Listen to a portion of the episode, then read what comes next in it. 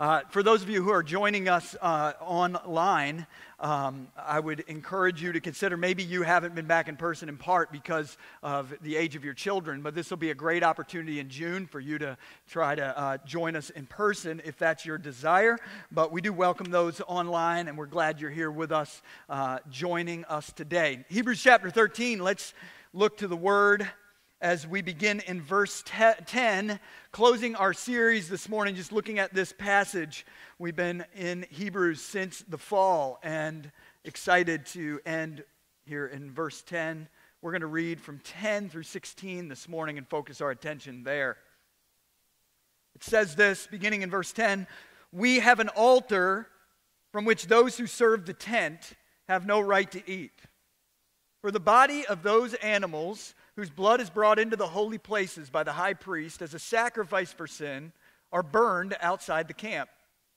So Jesus also suffered outside the gate in order to sanctify the people through his own blood. Therefore, let us go to him outside the camp and bear the reproach that he endured. For here we have no lasting city, but we seek the city that is to come. Through him, then, let us continually offer up a sacrifice of praise to God. That is the fruit of lips that acknowledge his name.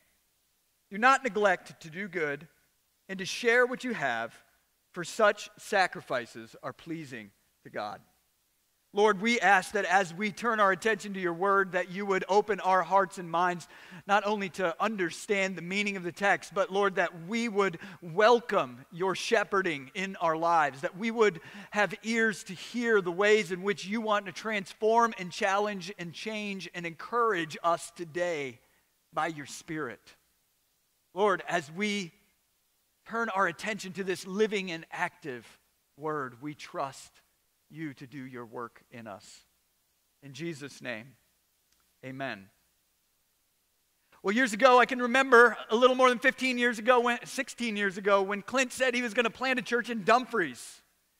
I'm not sure at that point, although I'd been living in the area for a really long time, that I'd ever been to Dumfries. It is the capital of Northern Virginia, as you know. But I thought, there's nothing in Dumfries. It's just a small little town that people skip on 95 as they head to Fredericksburg from Washington, D.C. And I had lived in the area for seven years and I had never been here. And, um, and you know, but I remember he began talking about all, everything that was going to be happening in Dumfries. There was this, this plan for building houses and, uh, and building neighborhoods, and much of what was behind Walmart was mostly trees. And he said, That's going to be a great place because there are thousands of houses, thousands of families, thousands of people coming to Dumfries. And I just couldn't believe it. 16 years later, he looks like a prophet. And, you know, if you were to drive behind Walmart and go, it's continuing. Even now, they've been building over the last couple years you know, thousands of newer houses and a school out there and two schools, and there's all kinds of stuff in Potomac Shores and Southbridge grew. And, and in many ways, as he was thinking about the future of that church, he was seeking and thinking about a city that was coming and not the one that was. You know, sometimes we are told in Scripture, in regards to us being able to be faithful to God with what He's called us to do, we have to live for the city that is coming rather than the one that is. And in fact, at the heart of this passage that we're looking at today is verse 14. He wants us to take this in deeply when he says, For here we have no lasting city, but we seek the city that is to come. As the writer of Hebrews closes out his message for us, this is the idea that he's been bringing home to us that we would lean in to seeking the city that is to come so that we can join those who have been faithful in the past in a life of faith. So here's the main point of this morning's message. If you take notes, this is what you're going to want to write down in your notes. That, we're, that this passage teaches us to join those who have been faithful and seek the city that is to come, because here we have no lasting city. Now, as I said, this is a summary of the message of the book of Hebrews that really brings it together for us. Here, let, us just ask the question what does he mean by the city? How are we supposed to seek the city? today. And I want to show you that in two ways we see this in the book. The first is we can understand what he means here by the city and what it looks like for us to live in it. So the city is being used here, obviously, metaphorically. It's a picture. It's not just saying that we need to seek urban environments. the city is being used metaphorically to mean the center of life and culture.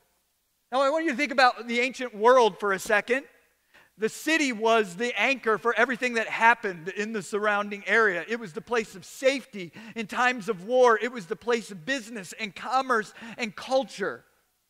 And so the city is being used to, here, it represents the dominant trends of thought, the dominant trends of thought and the patterns of life that are central to the world around us. This is what he means by city. So think about what he says. He says the Christian life, then, faithfulness in the Christian life, is likened to orienting ourselves around the culture, either the culture of the city of man or around the culture of the city of God. And he says faithfulness looks like seeking the city of God while living in the city of man. That's what he wants us to understand. He wants us to live like there is a city that God is establishing, whose builder and maker is God who is laying a foundation in squaring its values and gathering a people, even while we live in the midst of a city that he says isn't going to last. In fact, if you were to turn back two chapters to Hebrews 11:10, Abraham in the hall of faith is described as living a life of faith this way. He says, it says, For he, Abraham, who was faithful, was looking forward to the city that has foundations, whose designer and whose builder is God. So, so Abraham's faithfulness was that he wasn't just living for what he could see here and now, but he had squared himself around the values of God's kingdom, and he was living for that future promise and that future hope in the middle of the world that he was situated in. It goes on then in Hebrews 11 13 through verse 14 to give us two pictures about what it looks like for us to do that. What does it look like for us to seek the city?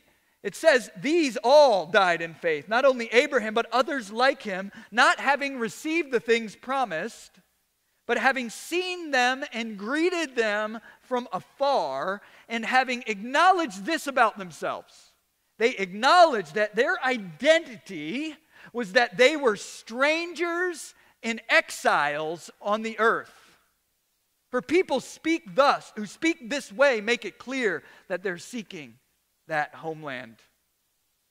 So he gives us two images that can help us think about our identity first and foremost as people who seek the city that is to come while living in the city of man. The, he, did you notice the two phrases there in verses 13 and 14? Strangers and exiles.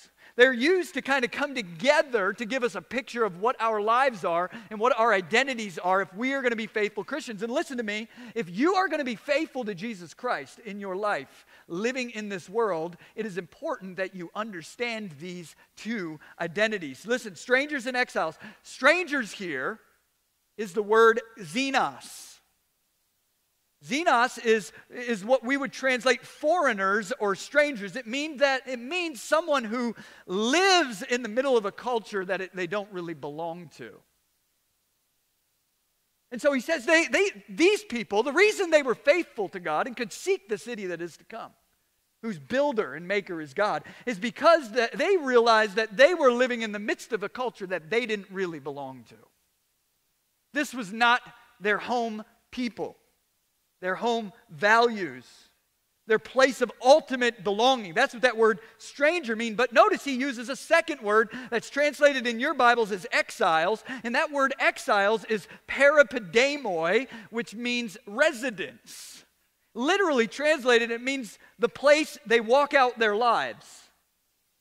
And so, it, get the picture here. He says, This is a people who realize that they don't belong here, but have learned, they're not just visitors who are leaving next. This is the place where they live, and now learn to live out their calling as people seeking the city in the midst of a world where they don't belong. And so it gives us an amazing picture. And so it's, it's, a, it's a literary device called hendiadys, where there's not enough information just to say foreigners or strangers to really get it. And there's not enough information just to say residents. There's both this sense of not belonging in the sense of wanting to faithfully work out your calling because this is where you live. And so that's our calling as Christians that we're to be strangers and exiles who are seeking a city that is to come in the midst of a world where we don't belong. And it's a great combo for the tension of living out our Christian faith. Listen, brothers and sisters, if you are going to be faithful as a Christian, you need to realize you don't belong here. But this is where you're walking out your life. And we get some help thinking about this tension then as we look more deeply into this text in the second sort of vivid set of imagery that he uses then in the book of Hebrews to teach us about faithfulness. So, how do we seek the city that is to come and live as strangers and exiles, as foreigners but residents in the world, and live in that tension? How do we make sure that we remain faithful? Well, his answer, if I could have you look again in verse 13, is he says, Therefore, let us go to Jesus outside the camp and bear the reproach that he endured. If you, if you, we're going to look at this closely in a second, but you'll notice that he uses the phrase outside the camp or outside the gate or outside the camp three times in this passage because he's really wanting us to think deeply about what that means about how we're to live in the midst of a world where we're seeking the city of God. We are people who belong outside the camp. This is the way I would say it. If we are going to seek the city that is to come, we will have to center our identity outside the camp. So, that sense in which we don't belong in the cultures that we inhabit, and when I'm thinking about that, I'm not just talking about American culture, the culture of the world. I'm talking about our workplace culture, our family of origin culture. I'm talking about our neighborhood culture. I'm talking about the dominant trends around us are not places where we will find a fullness of belonging in that we are to, we're to level with that and understand it, and we're to, we're to do what we can in communing with God to shift our center of identity outside the camp with Jesus. And we're going we're gonna look at what that means. What does it mean for us to center our identity outside the camp? That's what he's talking about here. He says, if you're going to be faithful in a world that by and large, if we level with it, rejects God in many ways, you're going to have to center your identity outside the camp. So let's, let's try to figure out what that means. Um, let, me, let me try to illustrate this. Uh, you may not notice this, but your life is shaped by the place or group of people you most desire to be accepted by. And that's not just for the peer pressure that teenagers feel. But right now, you are being shaped most in your life by the group of people or the location or that sense of identity where you most want to be accepted. In fact, organizations do this, right? They create a culture and say, This is your identity. And man, we, and you want to rise to the occasion to belong in that place. in that culture in those values in those realities are shaping you if you desire to belong there. And so the dominant trends of our culture are designed to reinforce a sense of belonging of who is rightfully in and what is acceptable. And if you're not careful, you'll give yourself over to a culture that rejects God but will receive you if you join them in doing it. You're being shaped by the cultures around you where you want to be accepted. Now, here, here's kind of an interesting way to think about it. Have you ever had a friend that you knew for a while? Uh, like, I mean, you really knew them. You knew their hobbies, like all their hobbies, and their interests, and you know that you, you knew what kind of things they liked to do with their free time, the places they wish they could travel to. And then they like went away or something. Maybe they went to college, they joined the Marine Corps, or they, uh, you know, they went away for a while. And, uh, and, and when they came back and you guys connected, you know, all of a sudden, all of a sudden they were talking about totally different random interests and hobbies. They'd become really interested in other things that they'd never even liked before. You know, they come back home and, you, and you're like, I didn't know you liked to paint. When did you start liking to paint? You know, and it's like, wait a minute. When did you ever say that you always wanted to go to France? You drink kombucha now? And after a little bit, you're like, oh, wait, I see what's happening. You fell in love. Right? You fell in love. And now all the things that they love, all of a sudden you love. Man, you used to be an Atlanta Braves fan, now you're rooting for the Cubs? And uh, maybe you've seen this before. I've seen it over and over again where somebody all of a sudden they fall in love and they, you know, then they want to be accepted in that like family culture that's around that person and, and their interests and their desires. All of a sudden they begin to adopt those because they're, they're that's what that's me now, right? And, and you know, and, and maybe you've seen someone like that, and maybe I'm talking about you, and I just changed the details. I get my ideas from all over the place. People who fall in love find themselves wanting to be accepted inside a new little culture of life, of a different family or a set of friends, and it shapes them. We are shaped by the places where we desire to belong. And similarly, here, the writer knows that the city you long to be a part of, that is the one that shapes you. And so he wants to be clear that if we are going to be faithful to Jesus, we are going to have to center our identity in seeking the city that is to come. And in the midst of the world, listen to what he says. That means centering our identity outside the camp, outside the norms of the cultures around us. Look in the text, the idea is repeated for emphasis. In verse 10 and 11, he starts with what could feel like a little bit of a confusing kind of idea. He says, We have an altar from which those who serve the tent have no right to eat. He's speaking to these people who are being influenced by a system of Judaism that says, Don't, that Jesus is rejected. Come back. Come back.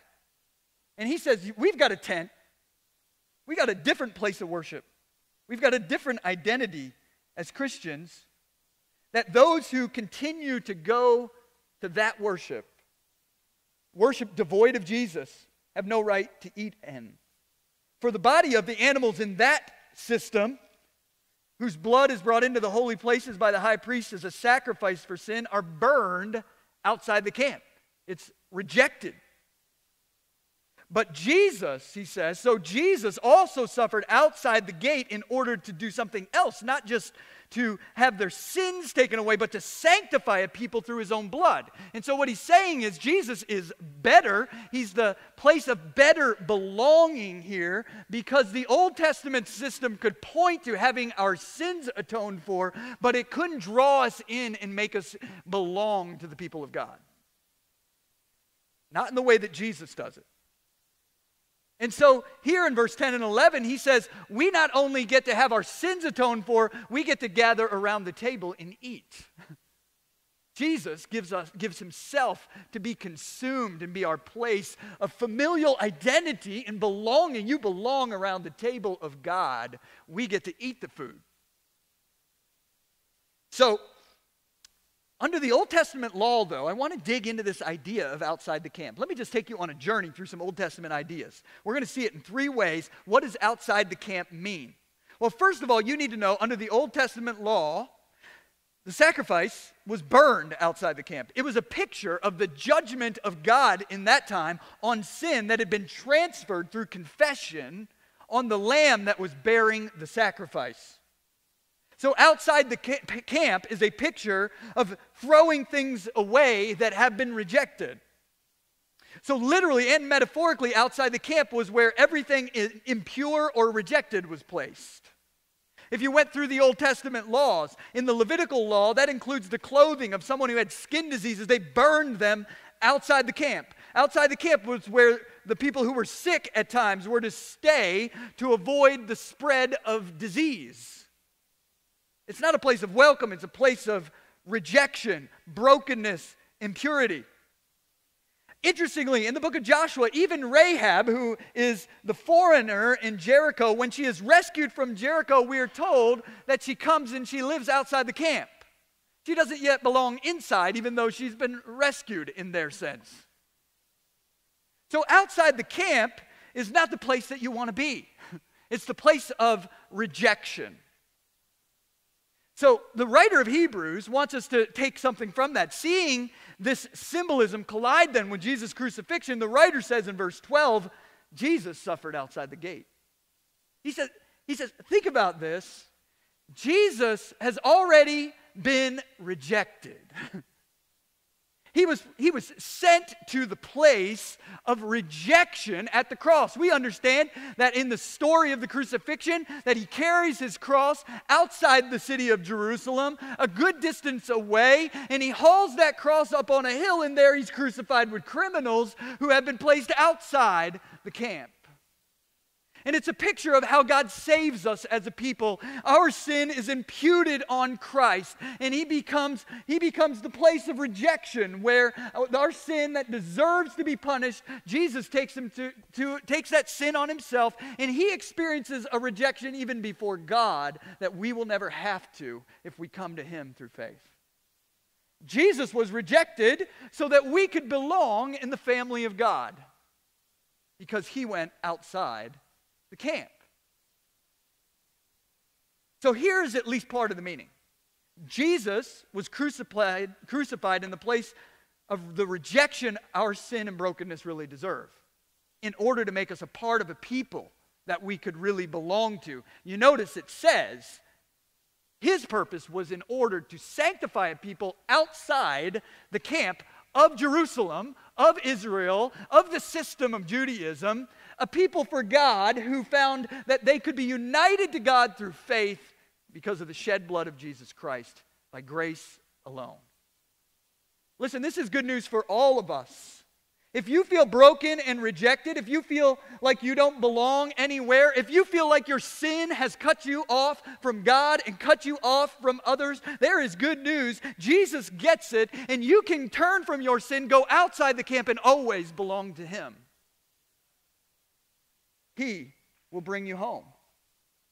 So that's at least part of the meaning, but this is not just a simple metaphor. It has at least three connected important meanings. I gave you one so far. It gets better and better. Listen, it's going to help us. Verse 13 helps us see the second way we're to understand outside the camp. Here's what it is following Jesus, being a Christian, living a life of faith, whatever terminology you want to use, faithfulness it's a calling to go to Jesus outside the camp and bear the reproach he endured. Look at verse 13. That's what it says clearly. Therefore, because Jesus suffered outside the gate, went to the place of rejection for us, let us go to him now outside the camp and bear the reproach he endured. Now, what's that mean? Well, here's the second meaning. Following Jesus means being willing to be rejected by the primary culture of the world we live in. You know, there's this, uh, there's this idea that Christians have. If we would just be good enough, right? We'd finally be loving enough. The world would accept us. They'd accept the message that the, that the entire reason that the gospel is rejected is because we're not good enough, right? And, and we feel the burden of it, right? To get it right, to, to, be gracious enough, to always be on our game, to be faithful enough, to be kind enough. And listen, I think we should feel the burden to, to live faithfully to Christ. But if we are under the perception that every time that somebody disagrees with the gospel or rejects the teaching of God's word, it's because we haven't been good enough, we are just foolish because we are looking at a crucified Savior who was sent outside the camp to die on a cross because of the teaching that he gave about God's love being available to the worst of sinners. He opposed the religious system and finds himself crucified. Listen, following Jesus You can't follow Jesus faithfully without being willing to be rejected by the primary culture of the world we live in, in the places where Jesus' teaching come into conflict with it. Let's erase any mirage that we have that we are going to somehow always be faithful enough and winsome enough that nobody's going to reject the teaching of Jesus, nobody's going to reject our life, disagree with us, or want us to be out of their life. Deep devotion to Jesus Christ and living for his kingdom is going to re- require you to identify with Jesus when the values of the world around us are at odds with him. If you're going to seek the city that is to come, you will have to center your identity outside the camp where Jesus was sent to shame. You're going to have to join him and bear that reproach with him. Now, we're not talking about being a Christian jerk. We're not talking about being a Christian jerk and people not liking you. Now, listen, I think a lot of times, you know, what people think passes as persecution or rejection is just our unwillingness to walk in the way of Jesus. Coming back to the other side a bit for a moment. We have no calling to go seeking rejection, to create a sense of rejection because of our attitude. In fact, if we watch Jesus walk to that place outside the camp, we're reminded of a few things. As he's mocked, he's praying. He says, Jerusalem, Jerusalem, how often I've wanted to take you under my wings. He's heartbroken as he bears it. He walks with a sense of humility. We find out that as, as he's reviled, he does not speak back in return. He just continues to go on being faithful to God, being willing to sacrifice and offer himself and to speak the truth. We see that as he's crucified between two criminals and he's mocked there as a fraud, that he goes on and he finishes the work. We're not talking about a calling to be Christian jerks, but we are talking about living a prophetic kind of life that says we are not willing to live in sin or affirm what is sinful as though it's no big deal to God just to gain the benefits of social acceptance. So that's the second meaning. Following Jesus means we become willing to be rejected by the primary culture of the world that we live in. But it gets better than that. There's a third meaning this phrase outside the camp is intended to evoke in us it's to prepare us to be faithful to God no matter what we face. But there's a third really great thing we can see. In Exodus chapter 33, uh, you can turn there if you want. In a moment, I'm going to refer to it. I'll be glad to explain it out as clearly as I can. But in Exodus 33, something terrible has happened. God has brought the people of Israel out of Egypt. He's made a covenant with them that they would be his people, and he's called Moses to come commune with him on the mountain of Horeb to give him the law by which his people would live in communion with him.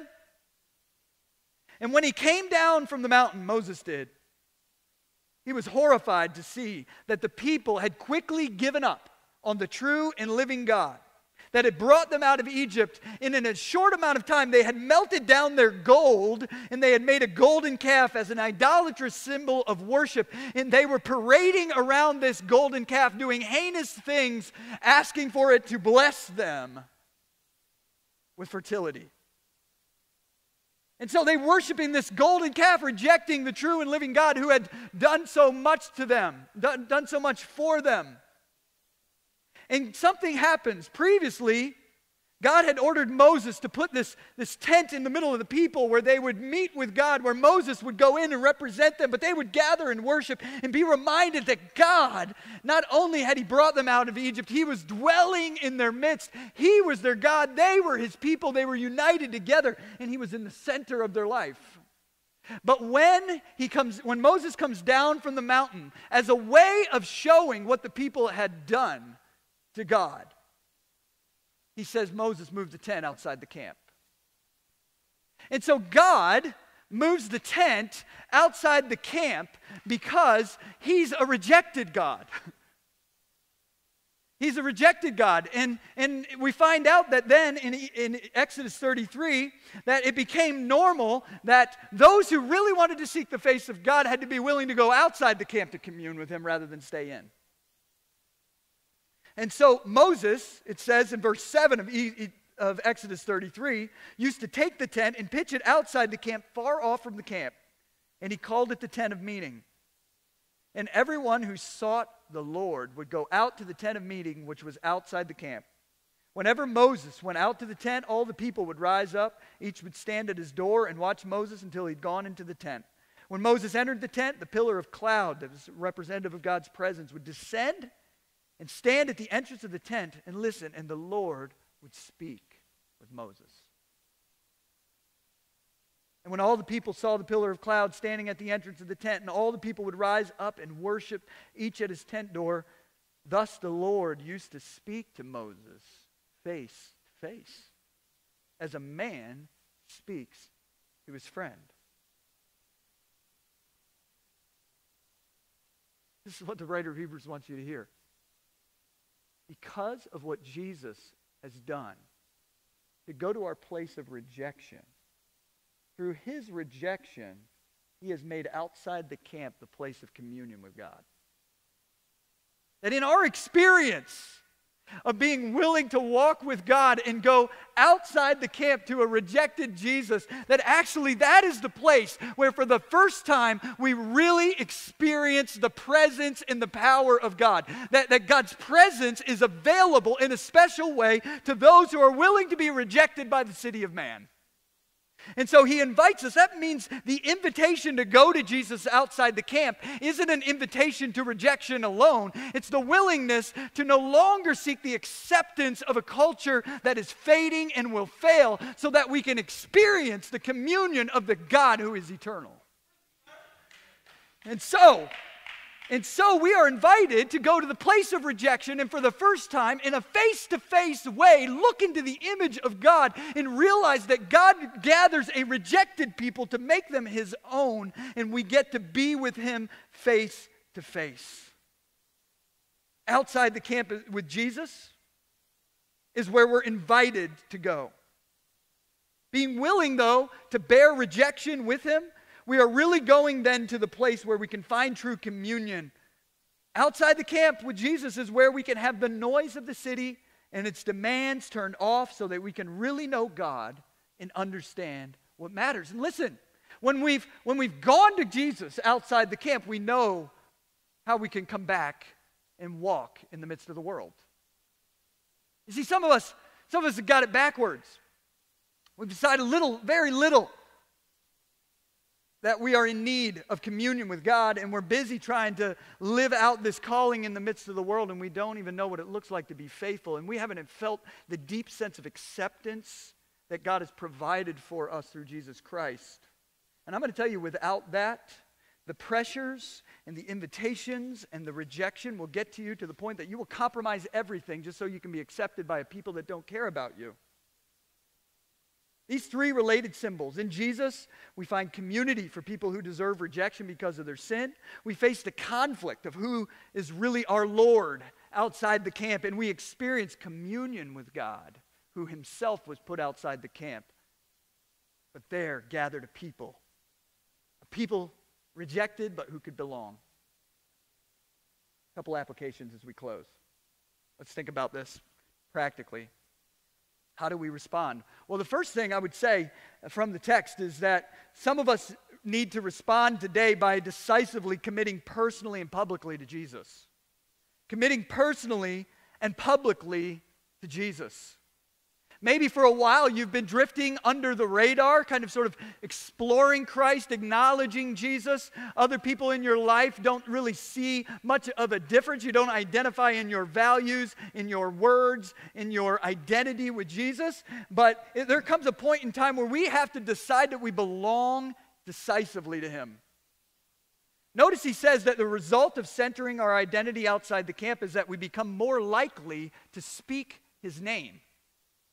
So, one way that you could actually measure where your identity is currently located, whether you've centered your identity outside the camp, is to ask, how often in the midst of the world am I willing to speak the name of Jesus as my hope and help in every situation, no matter who's there? You see, because he says there's a sacrifice of praise that we offer outside the camp. There's a sacrifice of praise that we come to have, and it's the fruit of lips that acknowledge his name.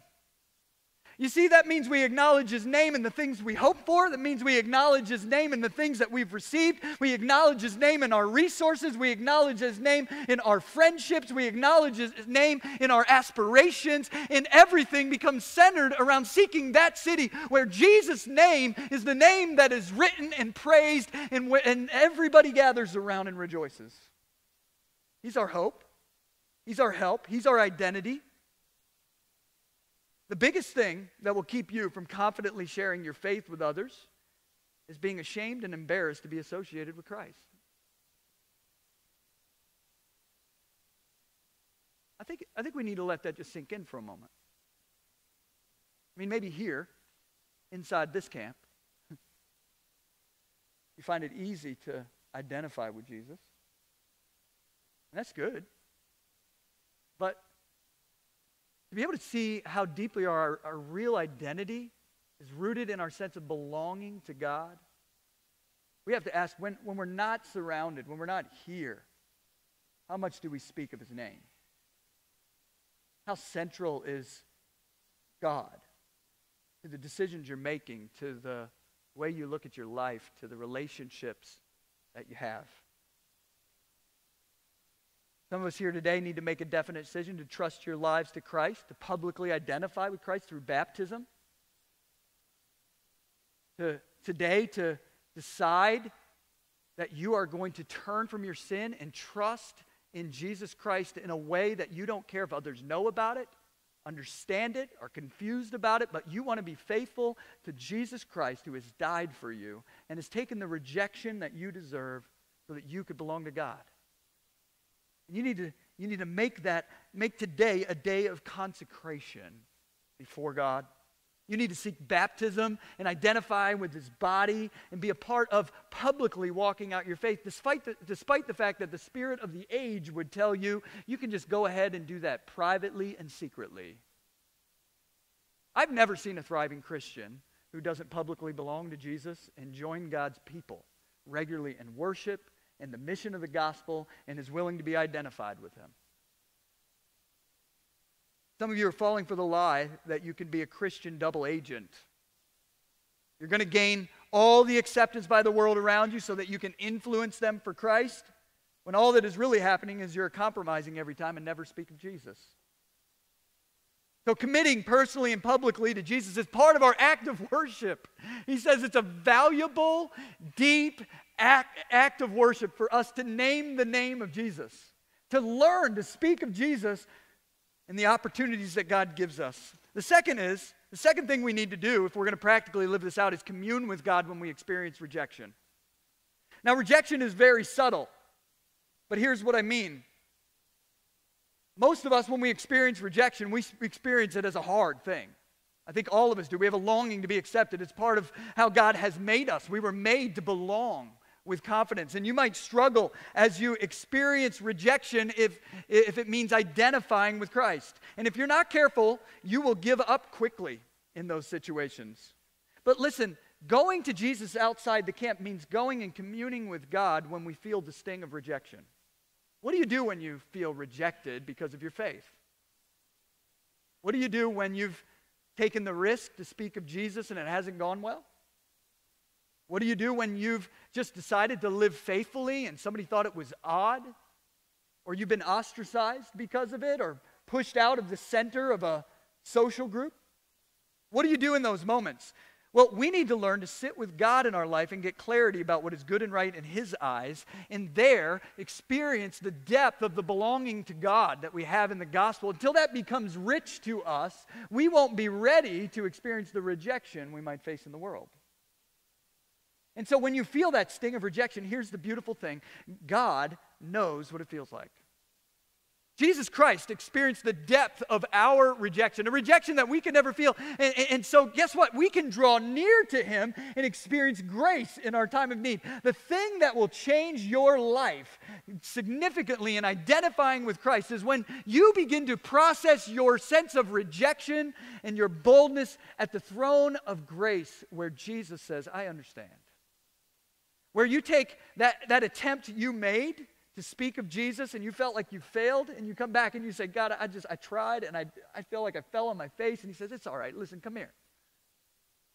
And you experience the sense of grace. Your heart becomes established in your grace, and you realize that God hasn't given you acceptance on the basis of your performance, but in the Lord Jesus Christ, He draws you near and it deepens your identity that outside the camp is where you belong. And the next time you come, you, you come with a greater boldness and clarity and preparedness until it's normal for in the midst of this life just to seek the city. Seek first the kingdom of God and his righteousness, and trust that all these other things will be added unto him. We're susceptible to being shaped by those who reject God. I just want us to hear that. And here is why we need to commune with God and gain clarity about what is right from God's word. Because there is a rebellious sort of way of rejecting God that can influence us, those who just want to plunge us into sin. But there's also a religious sort of rejecting God that can influence us. You know, one of the most dangerous things uh, to real faithful Christianity is mediocre Christianity. And maybe you've seen it actually, that one of the hardest places to live with a devotion to Jesus Christ is in the midst of a people who are kind of willing to mention his name but never be identified with him when it's hard. And so, what we need to understand is there's a religious way. In fact, Jesus was rejected not by a secular system, but by a religious system that said, You're going too far about what God really offers. That's too radical of a call. That kind of faithfulness, you know, maybe you've been a part of the conversation. You know, I'm glad you're excited about Jesus. Maybe you ought to tone it down a little bit. Maybe all that passion is just a little. You're making it uncomfortable for me to call myself a Christian when I look at how you are. And the biggest danger to faithful Christianity is mediocre Christianity. Let me tell you, I, I just want to say this. And, and it's not just, it's every time, place, and culture we have to think deeply about whether we'll be aligned to God's word or else the prevailing secular and religious culture will pollute us in such a way that we won't remain faithful. Let me just, let me just point one sense one example out. You know, in the South in the 1800s, to be faithful to God's word would have meant rejecting the, if you were white, the rejecting the financial benefits of a system of slavery because God says that mankind is all created in his image. God's word was clear about it, but there were a lot of religious people who were benefiting from the system who shielded over God's word so that there wouldn't be clarity and so that people wouldn't know of the freedom that they deserved. That means there were a lot of Christians who bought that lie and perpetuated that lie and did great damage to people's lives because they were influenced by a religious system that was Christian in name only when the gospel was clear. Brothers and sisters, we must commune with God or we will find ourselves appropriating the culture that we live in rather than the truth of this city that we are seeking, where God has gathered a people from every nation, tribe, language, and tongue around his throne through the shed blood of Jesus to make them free to worship the Lamb. Lastly, we need to care for one another's needs. Look what it says in the last verse. Do not neglect to do good and to share what you have, for such sacrifices are pleasing to God. There's a sense of community here. Listen, practically speaking, that means if we are going to be faithful to the Lord Jesus Christ, we are urged to create a community where faithfulness to Christ is what is in. That right here, actually, what we're to do is create a community where faithfulness to Christ is what is in. No matter the cost, no matter the difficulty, we must have each other's back and help one another at times when we feel the cost most deeply. So we create a sense of belonging for those who are seeking to be faithful to God. We create a place of provision for those who are experiencing loss because of their faithfulness to God. We create a place of family for those who've been disenfranchised. We care for one another's needs practically because because naming the name of Jesus and living faithfully is a costly sacrifice that we want to celebrate together, and that this community would be a place where we reinforce that rather than reject it. All of this is such good news.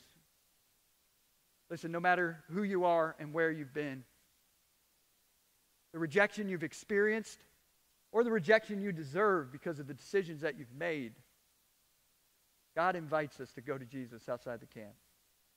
He's experienced the rejection that we deserved so that we could experience the freedom of belonging to the people of God. And in a moment, we're going to receive the Lord's Supper. We're going to take the bread and we're going to take the cup and we're going to celebrate that testimony together that we are a people of God gathered outside the camp, willing to be faithful because Jesus' body was broken for us and his blood was shed.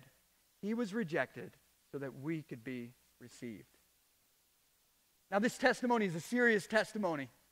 And so we want only those gathered with us who have turned from their sin and put their faith in the Lord Jesus to take this bread and the cup and share in us remembering. In a moment, we're going to have a time of reflection. And that time of reflection is for all of us to consider the truths of God's word. And maybe today, during that time, you need to respond to God and ask for Him to come into your life through faith. And, and you need to put your faith in the Lord Jesus Christ. But if you're not a Christian, you don't share this testimony, we would ask that you don't participate in taking the bread and the cup with us. But as we go through that, you would hear the truth of this proclamation that we have a hope where we can be received together. And you can have that hope because of the broken body and the shed blood of the Lord Jesus Christ. So let's pray, and I'm going to have the worship team come back up, and we're going to receive this testimony and rejoice and celebrate together. Lord Jesus, we thank you for your love for us. Lord, and right now I pray that all across this room, as we consider these words, as we look to the hope of the gospel, Lord, would you root us in our identity as your family? Lord, would you cause us to feel the deep sense of belonging that you've created for us in that place of rejection? So that we would be confident to be faithful to you no matter the cost. Would you come now and even commune with us as we consider our lives, as we confess our sin, as we look and ask for strength to be faithful, we rejoice in your love for us. Pray for this in Jesus' name. Amen.